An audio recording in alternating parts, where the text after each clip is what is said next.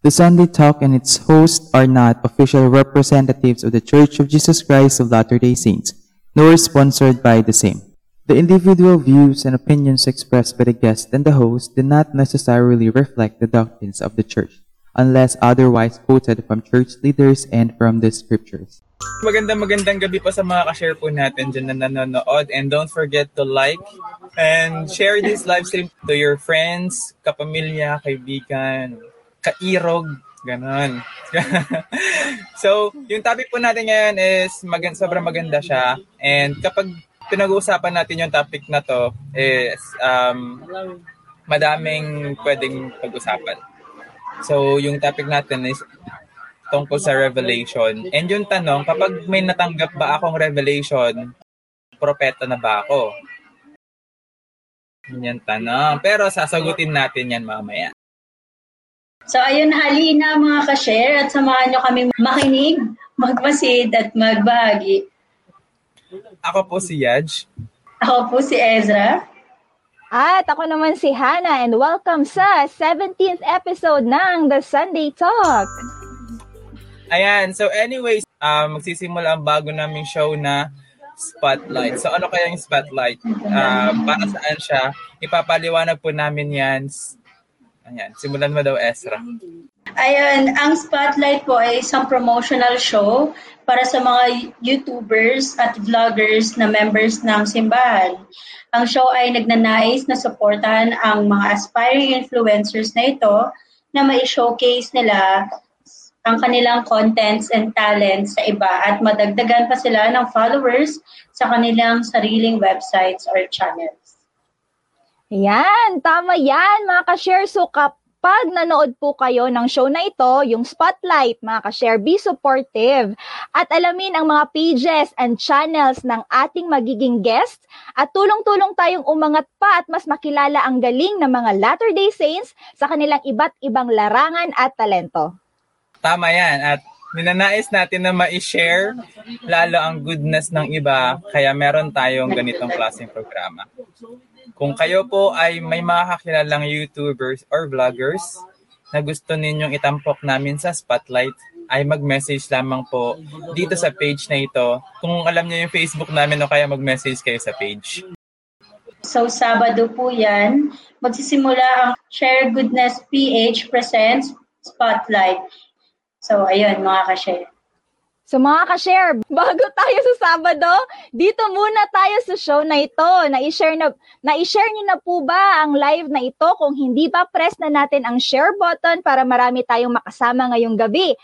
Natutulong sa ating makapagbahagi ng insights tungkol sa hashtag Continuing Revelations. Ay, nawala si Ezra. Pasensya guys. Si Ezra. So, sana ba tayo?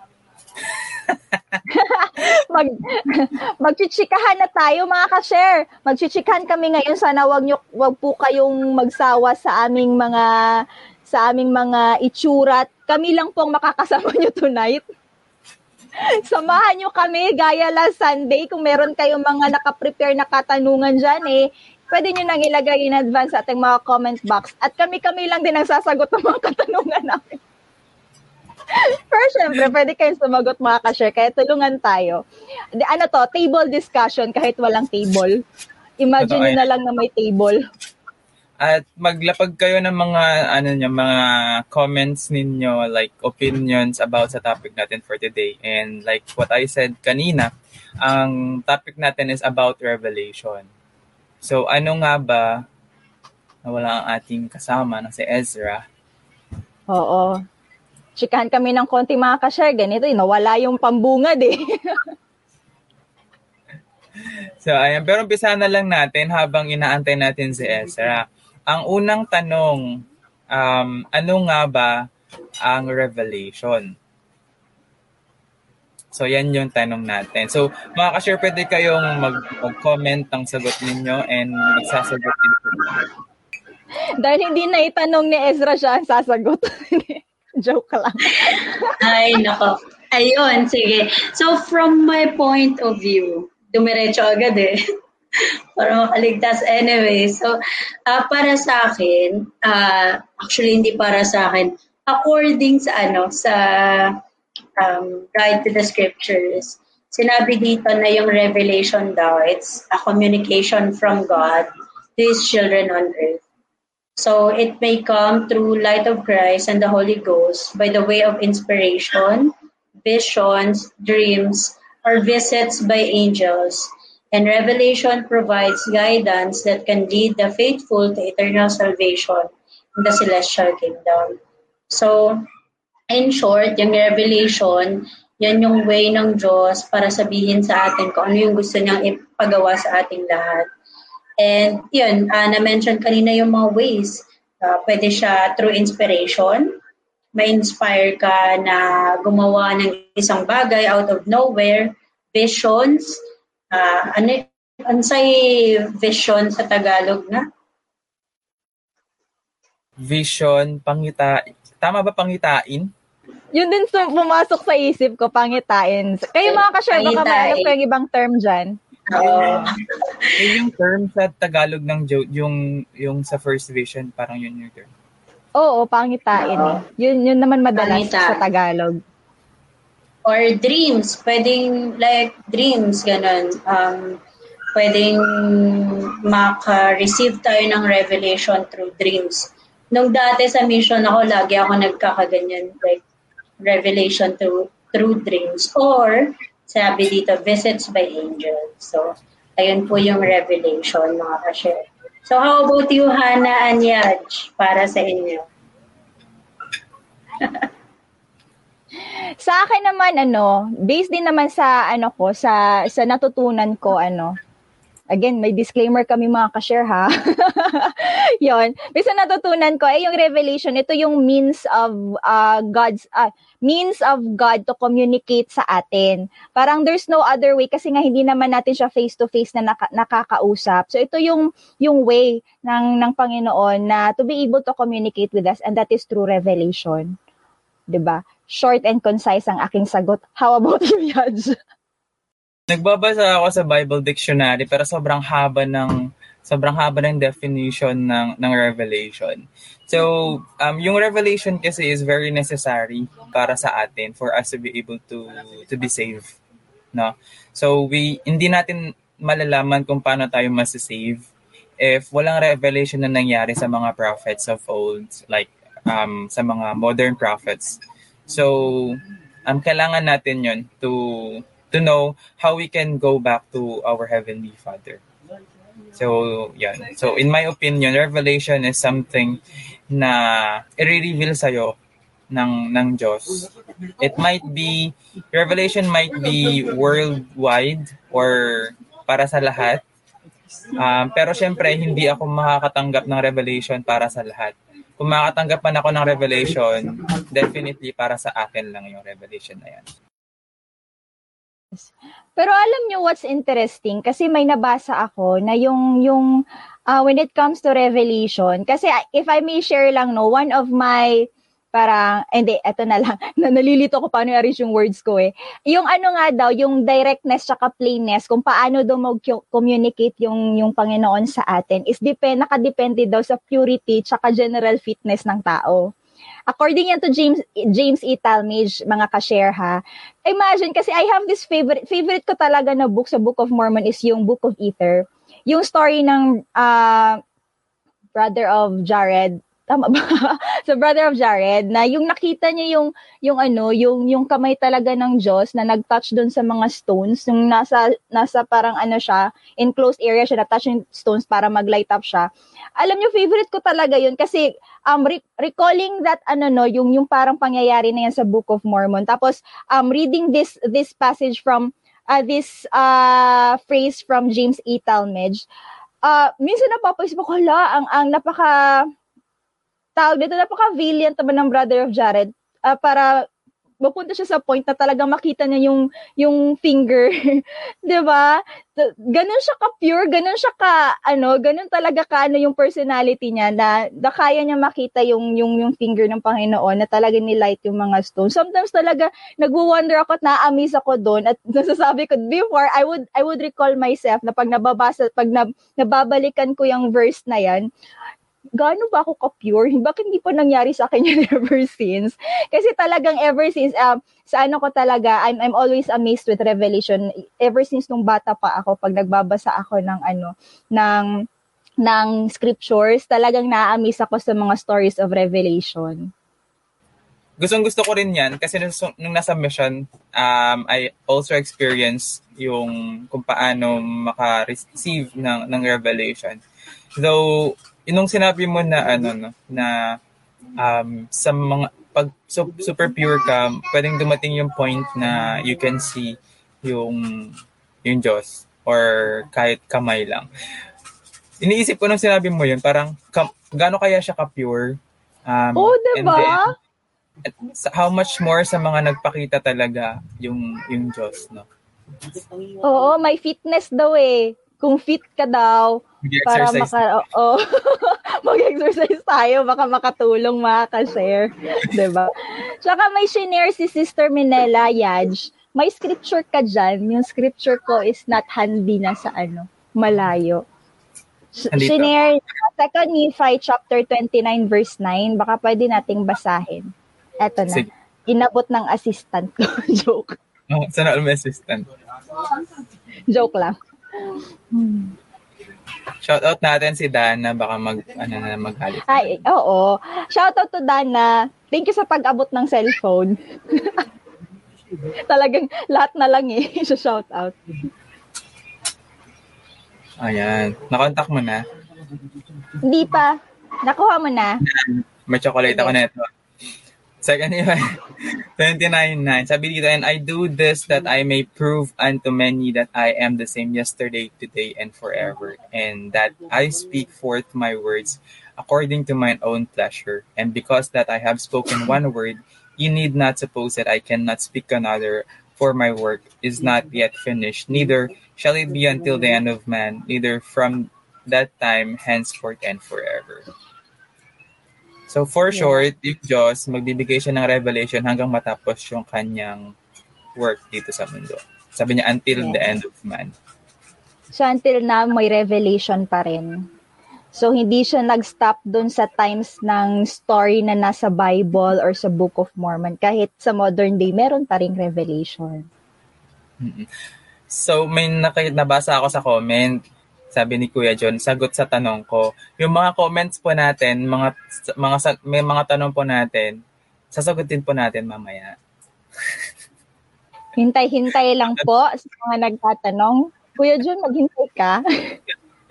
Kami yung boss ngayon. Loko lang, Kuya John. Joke lang po. Magandang gabi sa'yo. Alam na daw ni, alam na daw ni Ezra yung pakiramdam mo.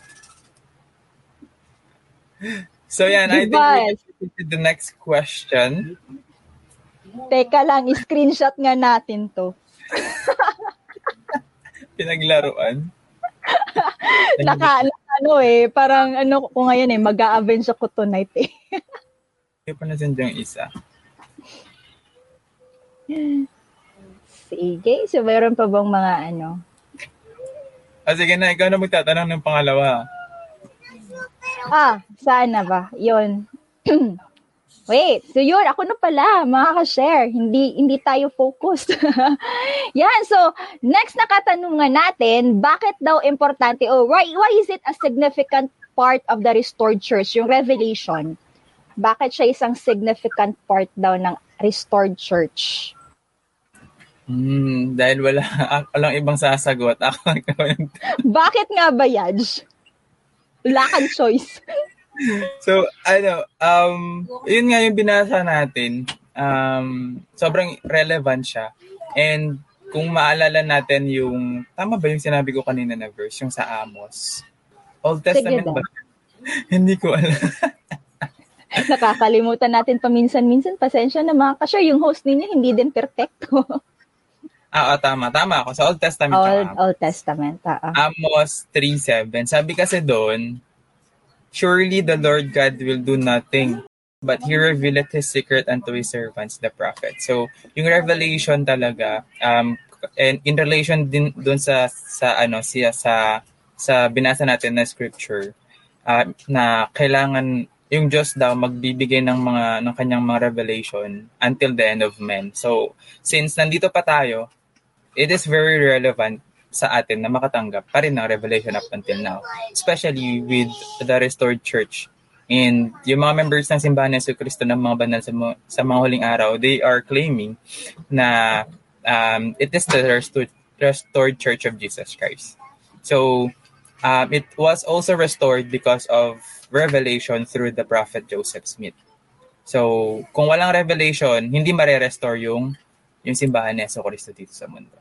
And that was um, yung pagkaka-restore, di ba, na, na-discuss na natin yan like class sa mga previous topics natin.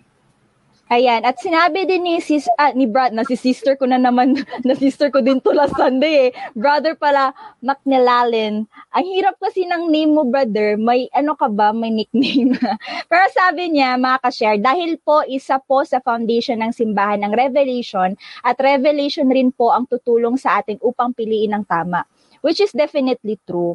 At saka naman, yeah, sa akin naman, on my point of view, yung church is, church church ni ano eh, Church of Jesus Christ nga eh. 'Di ba? So, yung instructions talaga ay manggagaling sa kanya. Hindi mapapadala yung instructions sa prophet without revelation. So that is why it's really significant, a significant part of the restored church then. Totoo 'yan. So, hindi ko alam kung makakasagot si Ezra. Kaya pa ba today is, lagyan mo ng dalag master yan, mag ano na tayo, mag-exchange na tayo ng titulo. so, anyways, guys, so pasensya na kasi nagkakaroon ng technical problem si Cesar. Babawi yan sa mga susunod na mga ano, pag naayos yan. Yes. Totoo. Yan. Uy, may engineer. Ayan, sige, sige, Judge. Go, go, Judge. Go. so, sabi ni Brother Seed, sabi niya dito, it is significant, significant daw siya in a sense that um, it's part of foundation of, of a true church and at the same time, it is the bloodline of the church. No revelation, no proper instruction how to operate the church. So which is makes sense kasi um, kung kung hindi ka nakaka-receive ng instruction, paano mo i-manage yung simbahan ni Yeso Cristo? Yes, kung instruction mo, Yaj, is hindi naman coming from from the Lord himself, eh hindi 'yun Church of the Lord it's it's managed by people. Ay, ano ba yan? It's run, it's being run by people if the instructions is just being formulated by the people lang din. Diba? By, by the human beings lang din or however you want to call it. So, yun. That is true. Should be inspired by mm-hmm. Jesus Christ kasi siya yeah. lang din naman yung nakakaalam kung ano yung gusto niyang gawin sa kanyang simbahan. True, true, true. So, may shinare si Brother Ryan. Um, ano ba to? Proverbs Proverbs is nasa ano no? Old Testament. Oo, nasa Old Testament. Napapatanong tayo mga ka-share. Ang gaganda ng mga sinishare niyo mga verses. 29 verse 18, sa uh, basahin ko, verse 18, sabi dito, Where there is no vision, the people perish, but he that keepeth the law, happy is he. Mm. Ang lalim nun. Ang lalim talaga basta basta Proverbs ano. Ah, sobra. Ayan, so andito na ulit si Ezra. Hi Ezra, welcome back. welcome Hello back. mga ka-share, kamusta kayo dyan? Naglag kayo. Nakadalawang screenshot na ako eh. Alam mo, nararamdaman ko pakaramdam mo, Hana. Alam mo yung nakaka-frustrate na pag nawala ka, nawala na naman. Yung abutan ko na lang yung... Ano na sana ako. Closing spiel na lang yung abutan. Kakatawa. Makikiconnect lang ako saglit ah. Balik ako ulit. Sige, connect ka sa wifi namin dun sa isa. May sinabi si Kuya John S. Baka gusto mo ito. Please, pasend. Ano sabi niya? Ito, Saan after ng Proverbs 29. After ng Proverbs ah. 29. So, according kay Kuya John John, sabi niya si Jesus Christ pa rin kasi magsasabi ano gagawin sa church niya, kaya may revelations. Yes. And sabi niya, malalim talaga yan si Ryan Pahardo. Ryan. Oh. Si Ryan. Ay, Ryan. Nag-share kasi siya ng Proverbs eh. Ryan, mag-asawa ka na. Ang ingay. Ryan, mag-asawa ka na daw. Wait lang, guys. Ayan, so yung next question natin, guys, um, eto. Wait lang. Yung next question natin ay, how do you feel when you receive personal revelations? So, anyone who volunteer? Si Who Ezra muna, baka mawala na naman. Oo nga, habang, habang okay pa yung signal niya. Ah.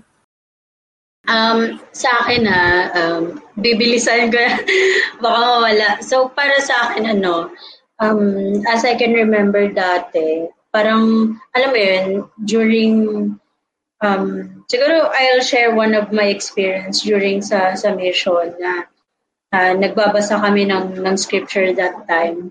And then, parang may inspiration lang na, na nagsabing, visit this sister kasi sobrang kailangan niya kayo today. So, parang out of nowhere, and we don't even know na may sakit pala yung sister na yun or anything. Pero yun yung na-receive namin, yun yung na-receive ko that time. So, tumigil ako, tiningnan ko yung companion ko. Tapos, parang tinatry ko na siya yung unang magsabi na, uy, kailangan natin puntahan si sister ganito. So, wala, walang ganon. So, yung ginawa ko, sige, hayaan ko, baka hindi naman talaga kailangan. And then, nagbasa ulit ako. And ilang beses kong trinay na pagbabasa, sobrang malakas yung prompting. Kailangan niyang puntahan yung sister na to kasi kailangan niya. And nung pumunta kami doon, sa sister na yon nagulat siya at nagulat kami kasi nagpe-pray daw siya that time na sana may mag-visit sa kanya. Nagpe-pray daw siya that time na sana may someone na makakomfort sa kanya that time.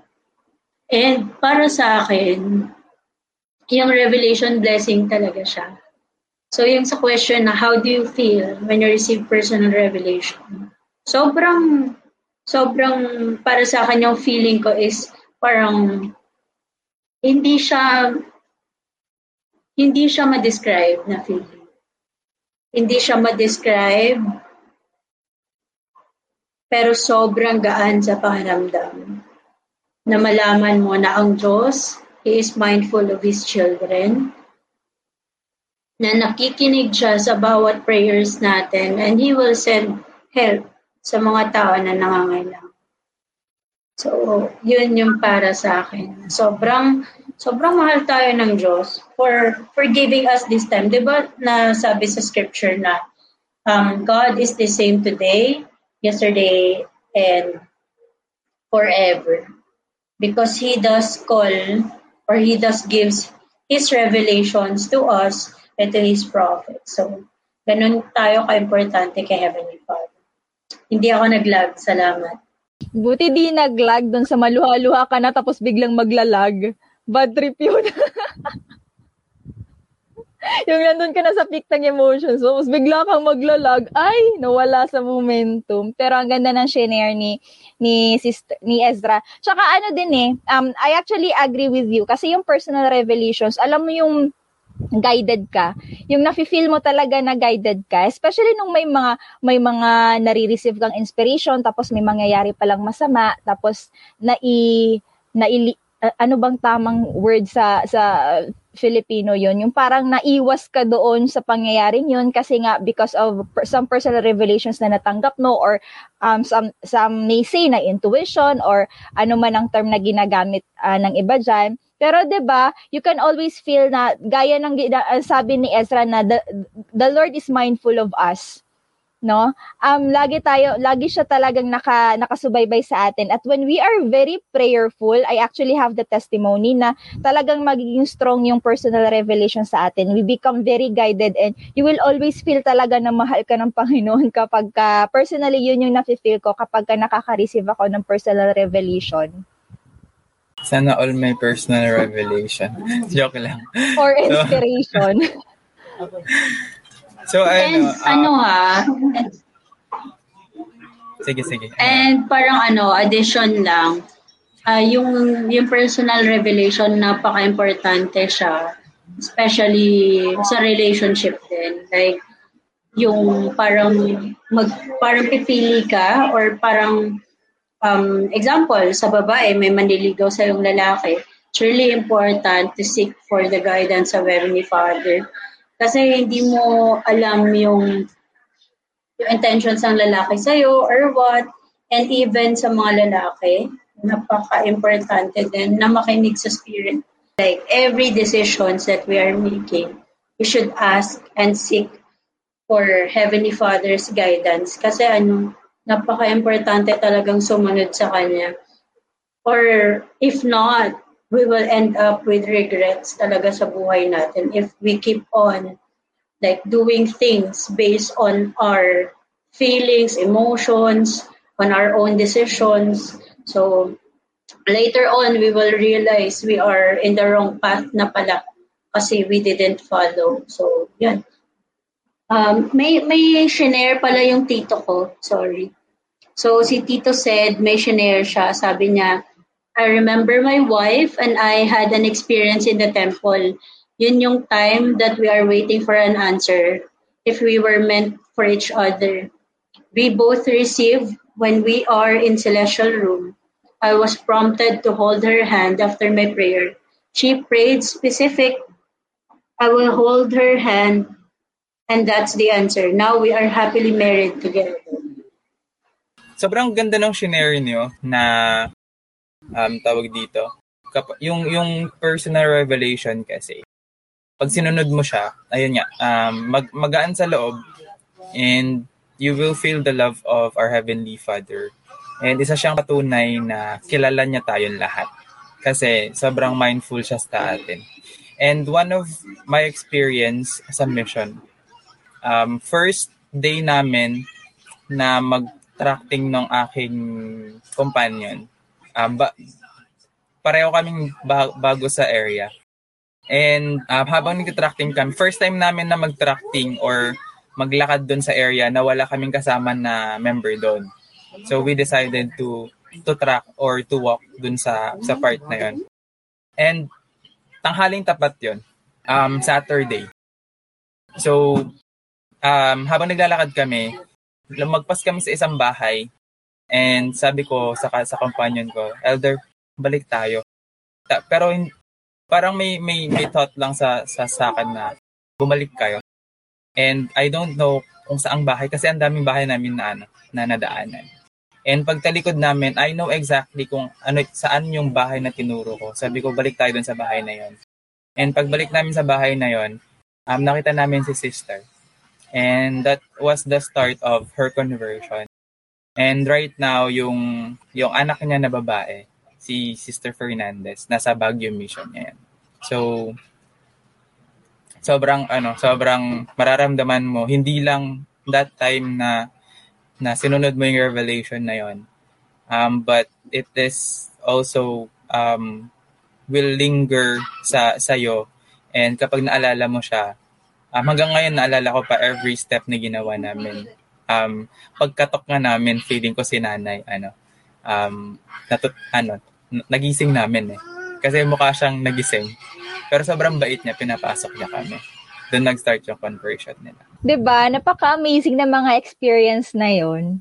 Kapag ka nare-realize mo after after the fact na ba yung after na nangyari na siya ay ang galing na, na pumasok dun sa pumasok yun sa iyo as inspiration tapos may magandang naidulot siya. So parang di ko ma-express in words. Sobrang totoo yan. And pag ano kasi, kailangan natin na maging aware. Sabi ni Tatay Almer, receiving personal revelation is a manifestation of constant companionship of the Holy Ghost, which is true. Kailangan maging pure tayo para makareceive tayo ng, ng personal revelation and be guided by the Spirit. Ang, ang question, may pumasok sana question sa isip ko. Sinasabi natin na yung mga members ng simbahan ng Kristo nakaka-receive sila ng revelation. How about those are not members of the Church of Jesus Christ? Are they entitled to receive revelation? Sagutin mo, Kuya John. Di, joke lang. Talagang pinasa yung question sa nanonood eh. Yeah. Bakit ko tinanong yun? Nadagdag lang ako na sasagutin natin. Pero magandang tanong yan. Yan, ah. may ano ako. May may sagot ako for that. Sige, Ezra. Na sana hindi ako mag-log. Ha? Kasi masakit na sa pakiramdam kanina pa. So, di ba sinabi, um, revelation may come through the light of Christ and the Holy Ghost by the way of inspiration, vision, dreams, and or visits by angels. Naalala niyo yung last time, may, may guest tayo dito, sinabi, yung about yan sa, sa Holy Ghost, di ba? Sinabi niya na pag may laying on of hands by the gift of the Holy Ghost tayo, we are entitled, as long as we are worthy, we will have the Holy Ghost with us palagi. Tapos, sabi niya, yung mga hindi na lay on of hands by the the Holy Ghost, uh, the light of Christ will visit them from time to time. But parang wala silang full, um, what do you call that? Parang full companionship ba ng Holy Ghost. So, kung sa sa guy, uh, gospel library na sinabi na yung revelation may come through the light of Christ and the Holy Ghost by the way of inspiration and something. Oh. So, ibig sabihin, yung revelation, dumadating siya because of the light of Christ and the Holy Ghost.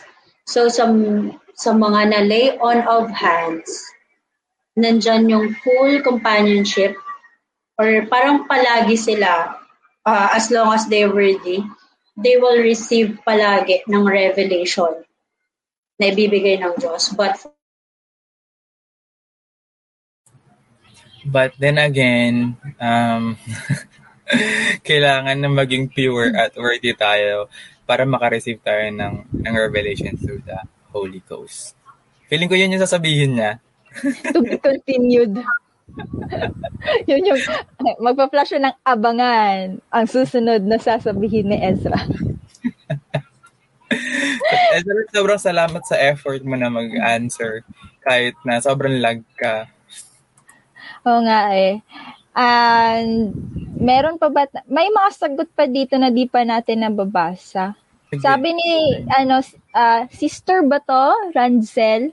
Correct me if I'm wrong. Sabi niya, nabasa mo naman yung kay Tatay Elmer kanina, di ba? Oo.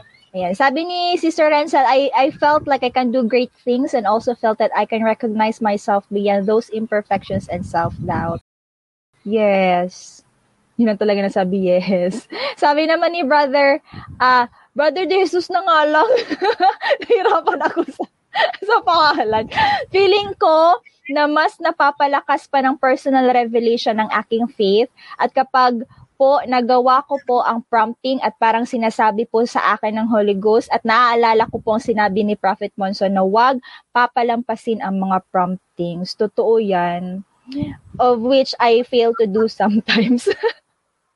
Meron talagang mga promptings minsan niya na hindi ako nakikinig. I promise, hindi hindi maganda yung kalalabasan. Kasi napaka-doubtful ko na tao, napaka-ano ko, complacent ko kasi minsan. Pag may promptings na pumapasok, tapos binabaliwala ako, tapos may nangyari na ganito, bilang, ah, yun pala yung pumasok kanina na inspiration, binaliwala ako, wala na, tapos na ang lahat. It's too late. Uh, so, tama yon Tama yon guys. Wag wag na pinalalampas pag may promptings, pag may inspiration, makinig po tayo. So yun, wag po tayong complacent lagi. So ayan, so sabi naman ni Kuya John, um, saan ba yan? Oo, it proves na aware ang Diyos sa needs natin and He's very anxious to help and guide us. And another thing, yes, Heavenly Father will never be unfair. He wants to get to guide each of His children. Revelation received through the Spirit is necessary for our spiritual growth. And ayan, so sobrang totoo. And kung naalala nyo yung council ni President um, Nelson, na kailangan natin na um, magkaroon ng parang ang nakalimutan ko na yung eksakto na sinabi niya pero ang pang ang thought niya doon is kailangan natin na um, matutunan sa sarili natin na ma-recognize yung ano, yung yung prompting ng Holy Ghost sa atin. Kasi um, ayun nga, um, nung it is a fulfillment, nakita ko na sa sa sarili ko yung yung fulfillment ng counsel na yon. Kasi especially sa mga panahon ngayon na we really need the promptings of the Holy Ghost. Kasi hindi natin alam um, kung paano tayo masasave from from sa sa pinagdadaanan natin ngayon, di ba? Or how we can be comforted sa pinagdadaanan natin ngayon if ever man na natamaan tayo ng, ng pandemic or ng, ng virus. And um, we really need guidance from the Holy Ghost kung ano yung mga kailangan natin na gawin to survive sa sa panahon ngayon. So yun, natahimik tayo. Natawa lang ako bigla kanina kasi si brother, ayun, sinagot ni brother McNeil tsaka ni brother Ransel yung aking katanungan. Kasi kanina nagtatanong ako kung may nickname ba si brother McNeil. McNeil lang pala. Pinahihirapan ko talaga yung sarili ko. Brother pala yung Ransel. Sorry naman. Medyo malabo yung mata ko eh. Hindi ako nakakakita ng mga picture na maliliit kasi. Buti na lang yung comment ni Brother McNeil may hahaha kasi kung hindi talagang tunog gigil eh. Brother po yung Ransel. hindi, pero thank you for watching ah, Brother McNeil tsaka Brother Ransel. Ayan. So Ezra, basahin mo to. yung, yung last question. Feeling ko hindi na ako maglalag. Sige, so sa last question po natin, mga ka-share, um, how do we follow the prophetic revelations we received from the general leaders of the church? So how? Paano natin sinusunod? Tama ba? Tama. Paano natin sinusunod? Parang mawawala na naman ako, mauna na kayo. Nangyari din yan sa akin nung nakaraan eh. Sabi ko hindi na ako maglalag, naglag bigla eh. Oo. Sige, sige, sige. Uh, una. Ay, um, para masagot ko na yan. Yan, sayang-saya. Delay ka, kanina pa ako tumatawa. Kawawa yung kasama natin. Delay. Anyways, So, how do we follow prophetic revelations? Um, simple lang naman eh. I mean, um, minsan simple lang siya uh, pag susundin natin. Pero minsan, nahihirapan tayo. So, katulad ng sinabi ko kanina, na we are, um, or yung isa pang revelation na, or isa pang counsel ni President Nelson nung nakaraan, um, sabi niya, di ba, we need to, ano, uh, parang, parang prepare tayo uh, ng Diyos before pandemic. Naalala niyo yun? Yung council na magkaroon ng family-centered. Um, di ba? So, prepare niya na tayo eh. So, if, kung nag-follow tayo doon, um, we are being blessed by the Lord sa, sa mga panahon ngayon. So, kung naalala nyo, um, before pa nangyari yung pandemic, pinapa, ano na sa atin yung come follow me. Right?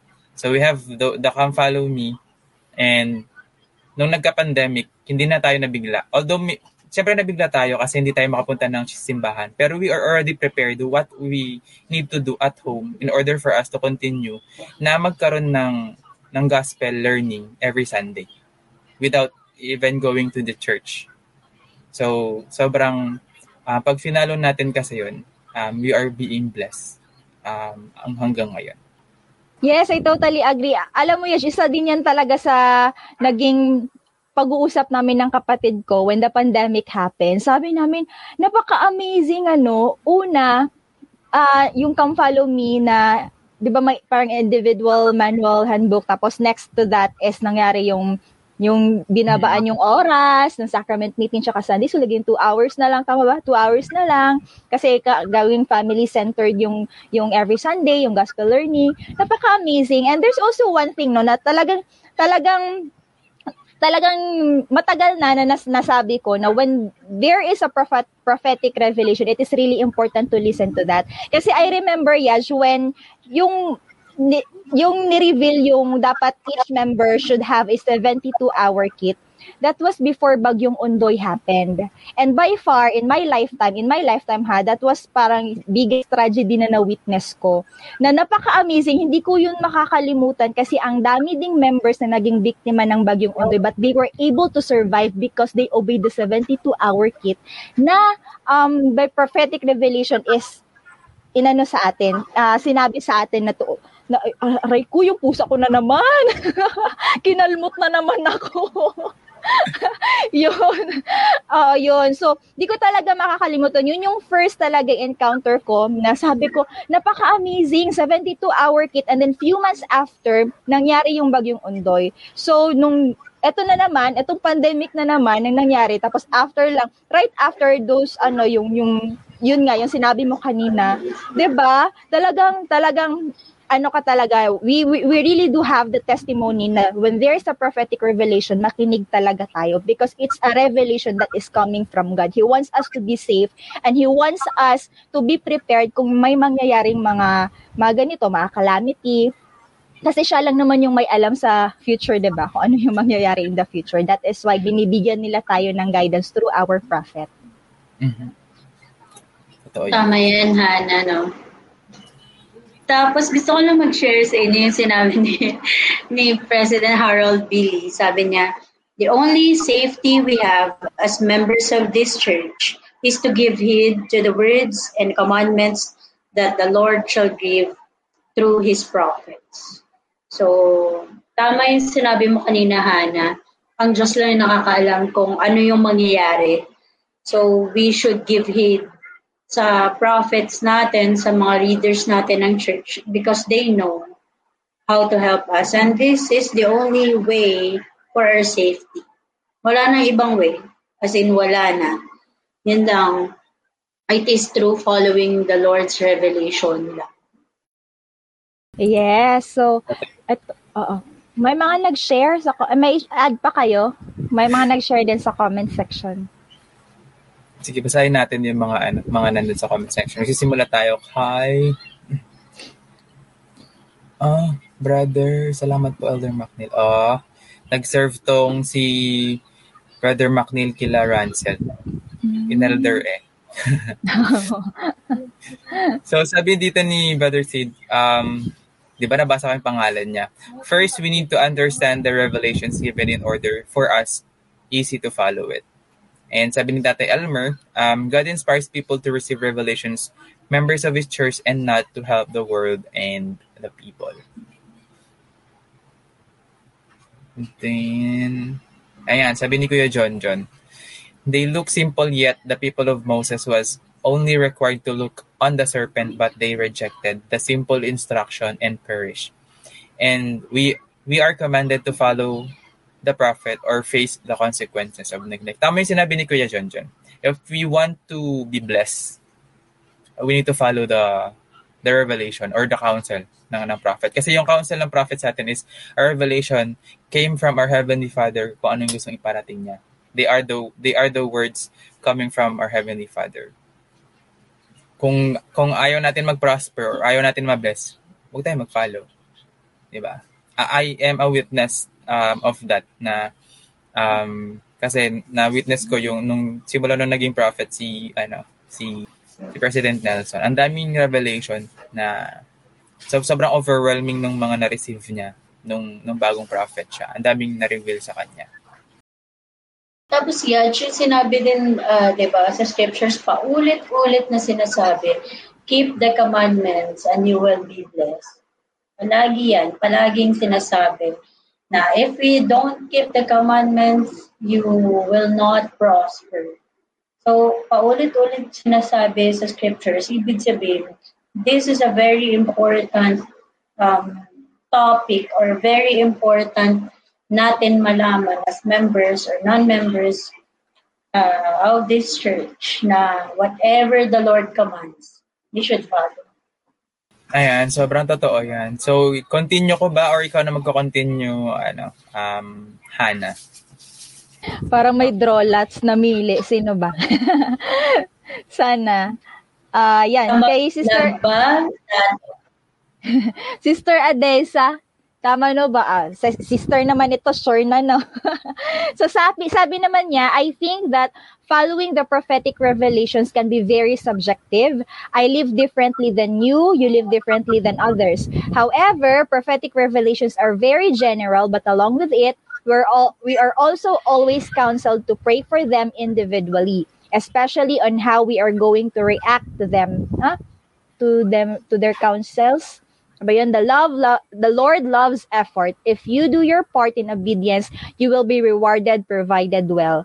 So yun din yung ano, 'di ba? Yung sinabi mo kanina about obedience, Ezra. So, yun. So, sabi naman ni Sister Minella, um, also po, if you know about the emotional resilience class, it uh, a new program from Self-Reliance, it was created just before the pandemic happened. Ah, okay. Oh, yeah. Before, uh, knowing beforehand that right now people will struggle in their mental health. Oo nga, ba diba? So, we, we were really prepared. Kasi, hindi lang naman tayo spiritually nag-struggle kasi wala nang physical gathering. Also, ano, um, tawag na to, financi- financially, ba? So, because daming, of... Ang daming gustong or ang daming nangangailangan ng mental awareness ngayon. Yes. Financially, emotionally, mentally, talagang ano, pin-repair nga talaga tayo. Nakakamiss. Ay, ganun ba yun talaga? Nakakamiss. o, okay ka lang. Nalalaman na mahal tayo ng Diyos, lahat ng tao sa mundo. Kasi um, He's been preparing us pala we are not aware, pero He is already doing things um, para ma-prepare tayo. And um, dahan-dahan niyang nire-reveal yung mga yon And um, it really depends na sa atin how we react on it, sabi nga ni Sister Adessa. Yes, yes. Uh, Ezra, gusto mong ipagpatuloy? Okay. So, yun. Last na lang. Thank you, Hanan. Thank you, Yaj. So, sa last, sa sinabi ni um, Tate Elmer, sabi niya, in the Doctrine and Covenants 1 verse 38, the Lord said, whether by mine own voice or by the voice of my servants, it is the same. So we need to obey the modern prophet. So tama yun, Tate Elmer, no? Na the Lord calls prophets. Hindi yan tumitigil because hindi nagbabago ang Diyos. Kung tumawag siya dati ng prophets, patuloy siyang tatawag ng propeta to guide us. Sila yung mga ilaw natin dito sa mundo. And si Elder, eh, si Brother McNeil, sabi niya in John 14:15, If you love me, keep my commandments. So, oh, tama yan, Brother McNeil. Uh, John 14:15. So, tama, no? Um, hindi mo masasabing mahal mo ang Diyos kung hindi ka nagkikip ng commandments niya. Hindi mo masasabing mahal mo yung yung ating Ama sa langit if you are doing the other thing around. Parang ganun. So, yun, napaka-importante na hindi lang tayo dapat salita na mahal natin ang Diyos. Dapat it is through our efforts. Again, sinabi kanina, the Lord loves effort kahit mag-fail man, kahit may mga weaknesses man tayo na sometimes hindi natin fully ma-perfect na sumunod sa Kanya. As long as we keep on striving, He, he knows kung ano yung nasa puso natin. So, yan lang. Mm, tama. May mga question ba tayo sa comment section? Natabunan na. Wala hindi Pero, makita. Sorry mga ka-share kapag hindi namin nakita yung mga tanong. May Oo. Ang dami nag-participate. Or umiiwas na ano. talaga tayo sa mga tanong. Pero yung, yung tanong mo masyado man. Si Kuya John. Sige, sige. Pagbigyan natin si Kuya John. Pero Talaga siya sabi niya daw, huwag na daw, itanong. Sige, ito. Maganda to hindi pa ba enough ang revelations na nasa scriptures kaya meron pang prophets today? Nasagot na yan sa 2 Nephi 29.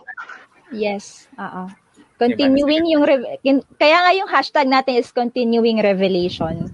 Kasi hindi natatapos yung revelation hanggat hindi natatapos ang mission sa earth. May ganun talaga. Hmm. And sabi ng Justin, I am the same yesterday, today, and forever. Forever ba or tomorrow? Basta ganon. Tomorrow ata. Hindi siya nagbaba. Ayun. May may ano pa, may dagdag pang sinabi. Basahin pa ba natin? Sige. Sige, go Sige. ahead. May na naman.